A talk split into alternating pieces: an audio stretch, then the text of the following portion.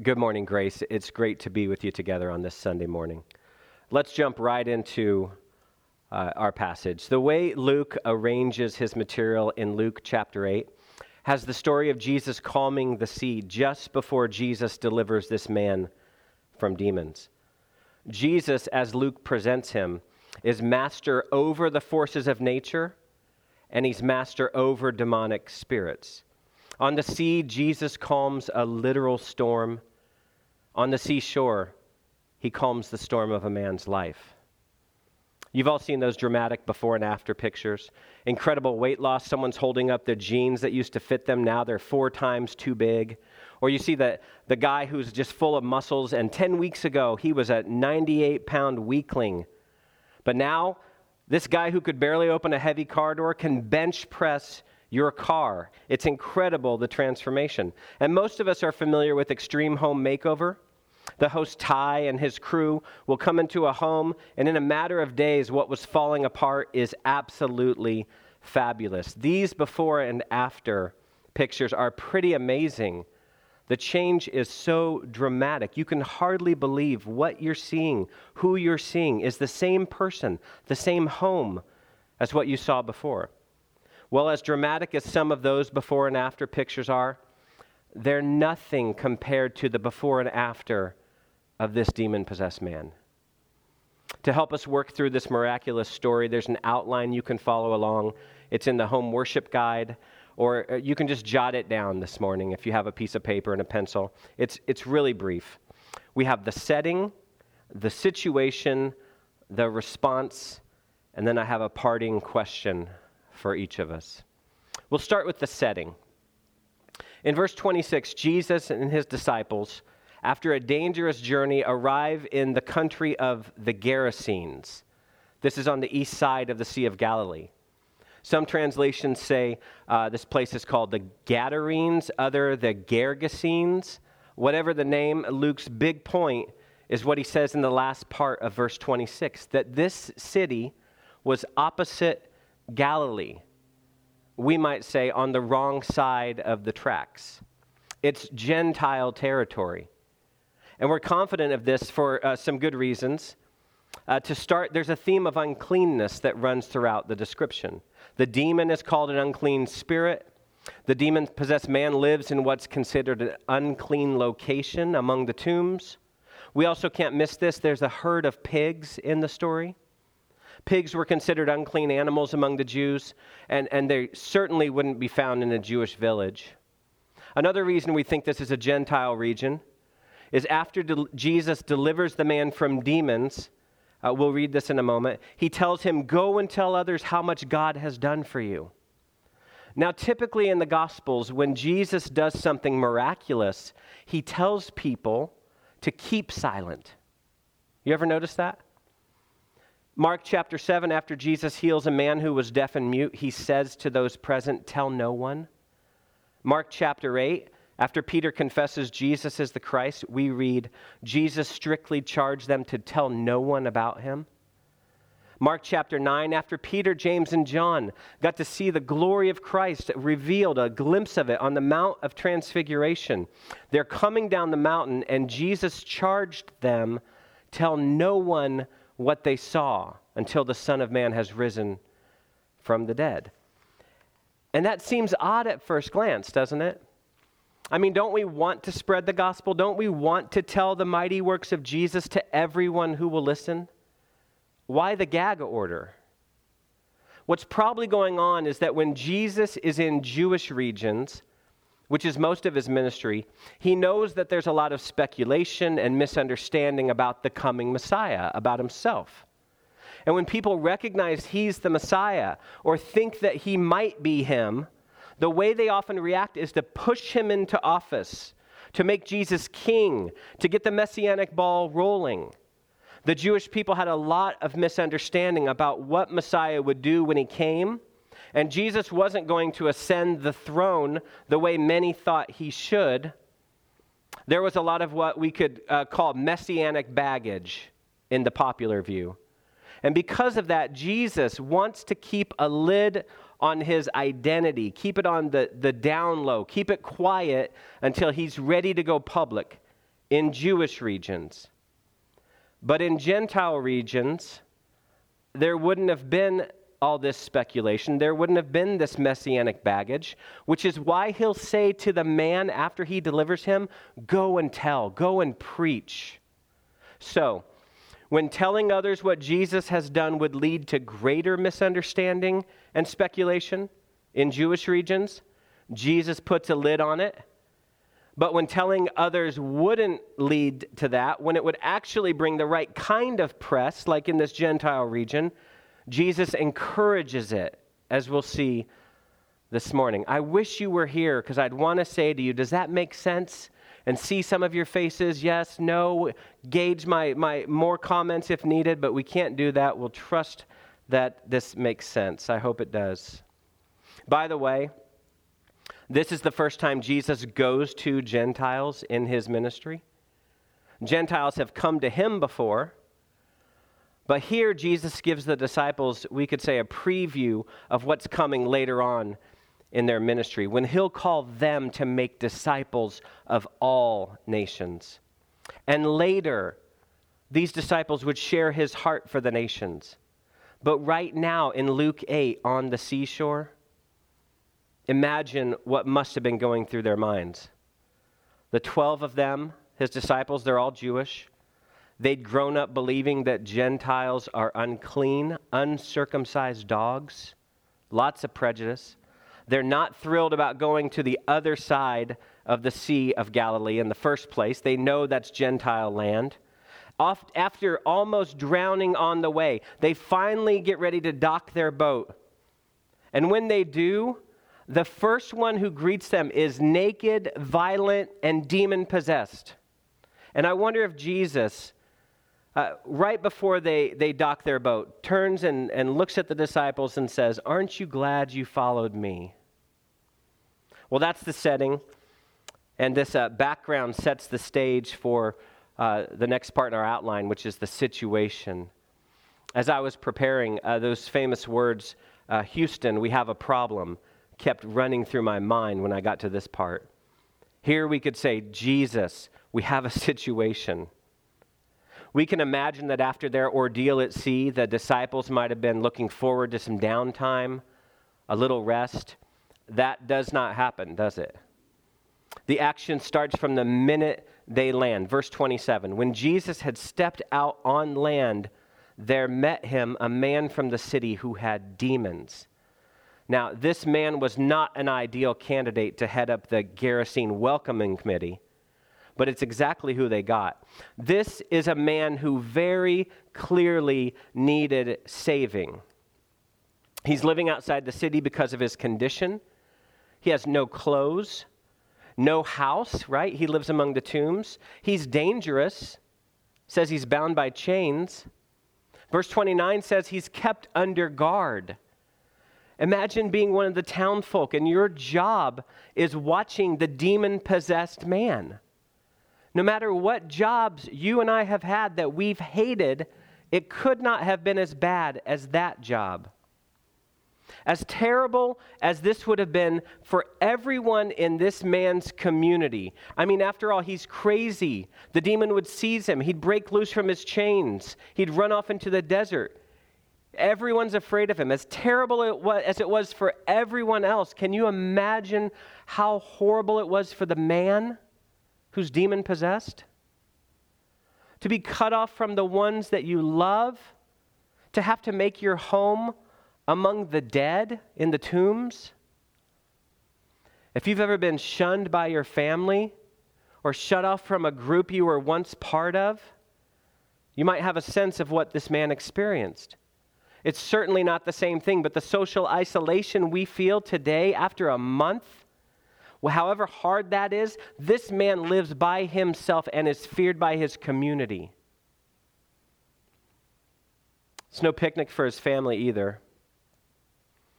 What if this man was your dad or your son or your brother? He's now known as the town freak. He's crazy, naked, demonic, lives out there. What a shameful thing to live with. Satan has wrecked this man's life. He's alone. No doubt he's cold, he's hungry, he can't be a normal part of his family or community because of the demons that are tormenting him and endangering others. This is his life with no hope in sight until Jesus comes across the sea to save him. Picture the scene. Jesus gets out of the boat, the demoniac meets him. Jesus commands the unclean spirit to come out of the man. The man falls down at the feet of Jesus and shouts, What have you to do with me, Jesus, Son of the Most High God? I beg you, do not torment me. And Jesus says, What is your name? What is your name? Perhaps his parents had named him Jacob or Samuel, but he's so overtaken by this demon, these demons He's so possessed by the wicked presence in his life that his own person and name was absorbed by, by the evil presence within him. He had lost his name. So much so that when Jesus asks him, What is your name? the demon answers. The man says, Legion. That word legion comes from a Latin word for a military unit. A Roman legion would typically have five or 6,000 soldiers in it. And the point here, I don't believe, is the number of demons, but that this man is overrun by demons. They own him. But just as easily as Jesus could exorcise one demon, here he casts out a whole army of them. Jesus takes Satan's power very seriously, and we ought to as well. But what's really encouraging for us and really life changing for that man is that Jesus has the power to save him, to deliver him, to stand against all the forces of hell that the devil can, can rally, to keep that man in chains. The demons beg Jesus not to send them into the abyss. You see that in verse 31. The abyss, that was a place uh, of the dead in the Old Testament, so not a vacation destination. Jesus doesn't send them there, but instead allows these unclean spirits to enter a nearby herd of pigs. They leave the man, verse 33 says, they enter the pigs. Mark's gospel tells us there were 2,000 of these dirty little buggers. And the pigs, not surprisingly, when a demon comes into your life, they go crazy, they rush down the bank into the water, and they drown. It was a short stay at Chateau de Swine. This passage doesn't tell us a lot about demons other than Jesus is more powerful than even a whole legion of them. We're not told, for instance, how animals can be demon possessed, why Jesus would allow them to enter the pigs, or why they'd even want to, why Jesus doesn't send them into the abyss, what happened to the demons after the pigs drowned, where did they go from there? We don't have answers to any of those questions. And what that tells us, I think, is that there are a lot more important things to see, like the victory of Jesus over the power of the devil, a victory which had radically changed this man's life. This situation, as you might expect, elicits a response.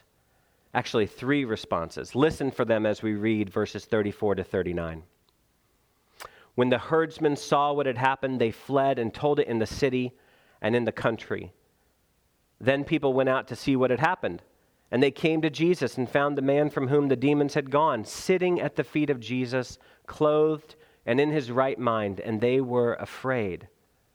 And those who had seen it told them how the demon possessed man had been healed. Then all the people of the surrounding country of the Gerasenes asked him to depart from them, for they were seized with great fear. So he, that's Jesus, got into the boat and returned. The man from whom the demons had gone begged that he might be with him, but Jesus sent him away, saying, Return to your home and declare how much God has done for you.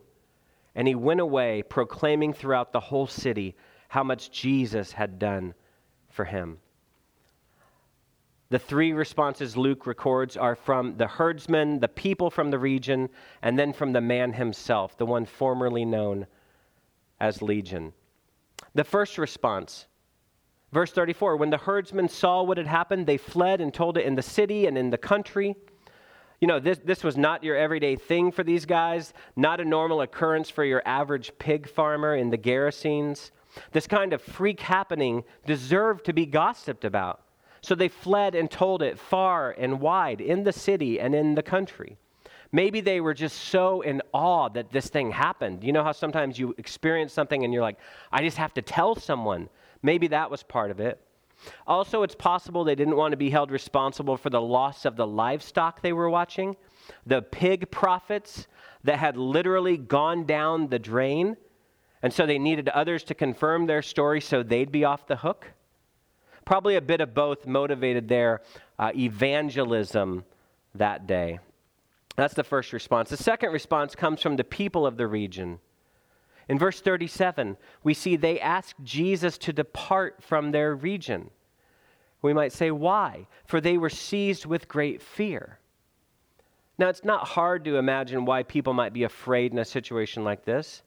They saw the man that formerly was demon possessed, the one they did everything they could to avoid, sitting before Jesus, fully clothed in his right mind. Perhaps they saw the pig body still floating in the water. What sort of power could have done all this? Oftentimes we fear what we don't know. We have a restored man, that's good, but a lot of dead pigs. What happened over there? Is this prophet or magician or whatever he is, is he someone we want sticking around? Will he treat us well? Will he cost us more money? How will he and his associates uh, affect our lives if they stay here? They recognized the mystery and power of what had taken place. That, that was undeniable. But they couldn't make a place for it or accommodate it to their lives. And so they asked Jesus to leave. They let their fear and perhaps for some of them their greed keep them from rejoicing in what God had done. They couldn't see how great Jesus was. But there was one who did. Our third response is from the man formerly known as Legion. The man who was just delivered begs to go with Jesus, but instead becomes a missionary to his own people. And, isn't it ironic that all the sane people in our story don't see how great Jesus is? And the one who does was just a few minutes ago possessed by thousands of demons. The obvious demonic power at work here is the exorcism that just took place. That, that the demonic power in that man that Jesus cast out. But there's another demonic power at work in this scene, a subtle, embedded demonic power. It's the rejection of Jesus by the people. They don't want to go with Jesus, they just want Jesus to go. But not this man. This man loves Jesus for what he's done for him. He begs to join the band of followers, but Jesus had a different plan for him. Look at verse 39. Return to your home and declare how much God has done for you. This man became a missionary to his own town. No one could deny the change, the powerful transformation that had taken place in his life. He could honestly say, like sometimes you hear, you know, I've had a lot of demons in my life. He really did, and they all knew it. What a great testimony he had. His before and after pictures are so dramatic. Before his encounter with Jesus, he had a lot of demons. After his encounter with Jesus, they're all gone. Before his encounter with Jesus, he's naked, but after, he's clothed. Do you ever wonder where did he get his clothing? I, I just imagine Jesus taking off his outer robe and wrapping it around the man. Before his encounter with Jesus, he lived among the tombs. But after, he can finally go home. Just a moment ago, he's naked, he's writhing, he's screaming at Jesus, he's out of his mind. But now he's sitting at the feet of Jesus. That's the, the posture of a disciple. He's clothed, he's in his right mind. Jesus had brought wholeness to this man's life. Jesus brings the whole gospel to the whole man. When Jesus saves you, he saves all of you, he meets all your needs. This man's exile is over. He's going home, and he's got a mission to carry out now.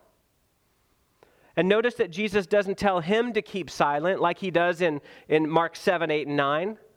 No, just the opposite. Jesus is Lord. Go and tell it. Go and tell how mighty the work of God is on your behalf. Share it everywhere. Look at verse 39 again. Jesus says, Return to your home and declare how much God has done for you. And he went away proclaiming throughout the whole city how much Jesus had done for him. You see what Luke's doing there? He's showing that there's a connection between the work of Jesus and the work of God.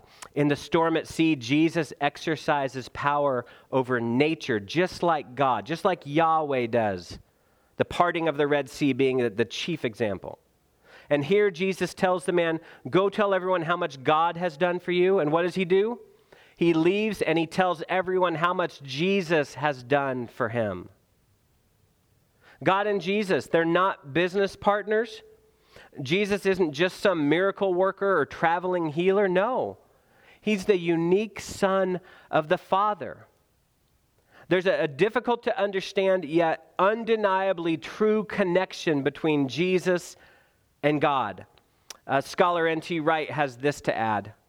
He says, Luke is not offering us, or not yet, any formula or carefully worked out doctrine of how God was in Christ. At the moment, it is simply something people discover in their experience. What Jesus does, God does. Or to put it the other way around, if you want to tell people what God has done, then tell them what Jesus has done. And that's exactly what this man was doing, this missionary who was once a demoniac. Well, this man, the whole region, the disciples, they had encountered the power of God in the ministry of Jesus on this day. And it got a response, didn't it? A mixed response, but a response. And that reminds us that you can't witness the power of God and go away neutral. You know, sometimes we wonder, I, I wonder how I would have responded if I was there and witnessed this. And you know, the truth is, we can't really answer that question because we weren't there. But there is a question we can answer. It's the same question Jesus asked the demon possessed man what is your name? I don't mean Tim or Andrew or whatever your parents named you. What I mean is, what is your primary identity? What's most true about you?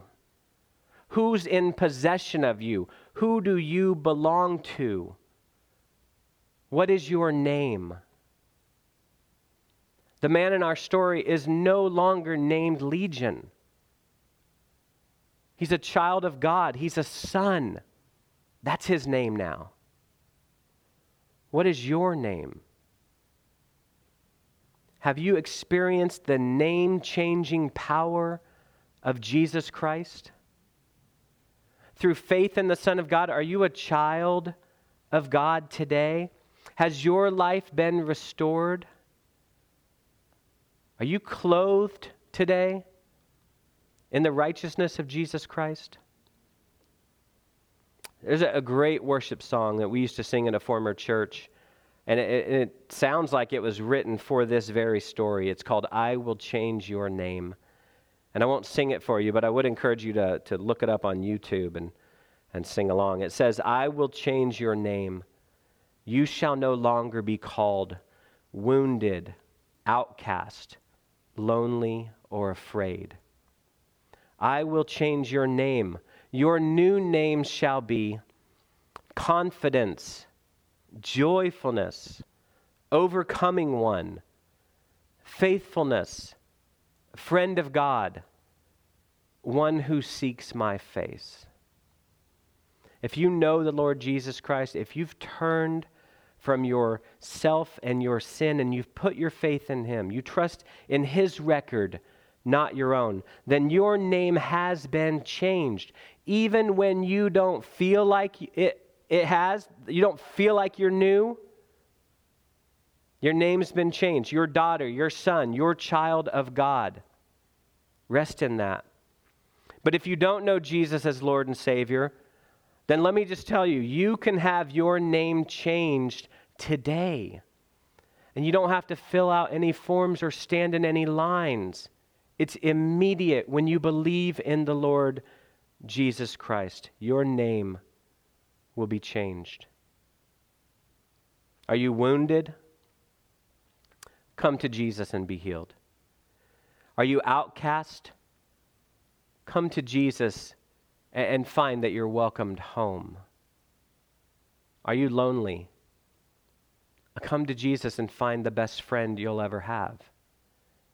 Are you afraid? Join the club. But if you come to Jesus, you will experience a love that casts out fear. Jesus saves. Are you ready to be found? Let's pray together. Lord, what can we say?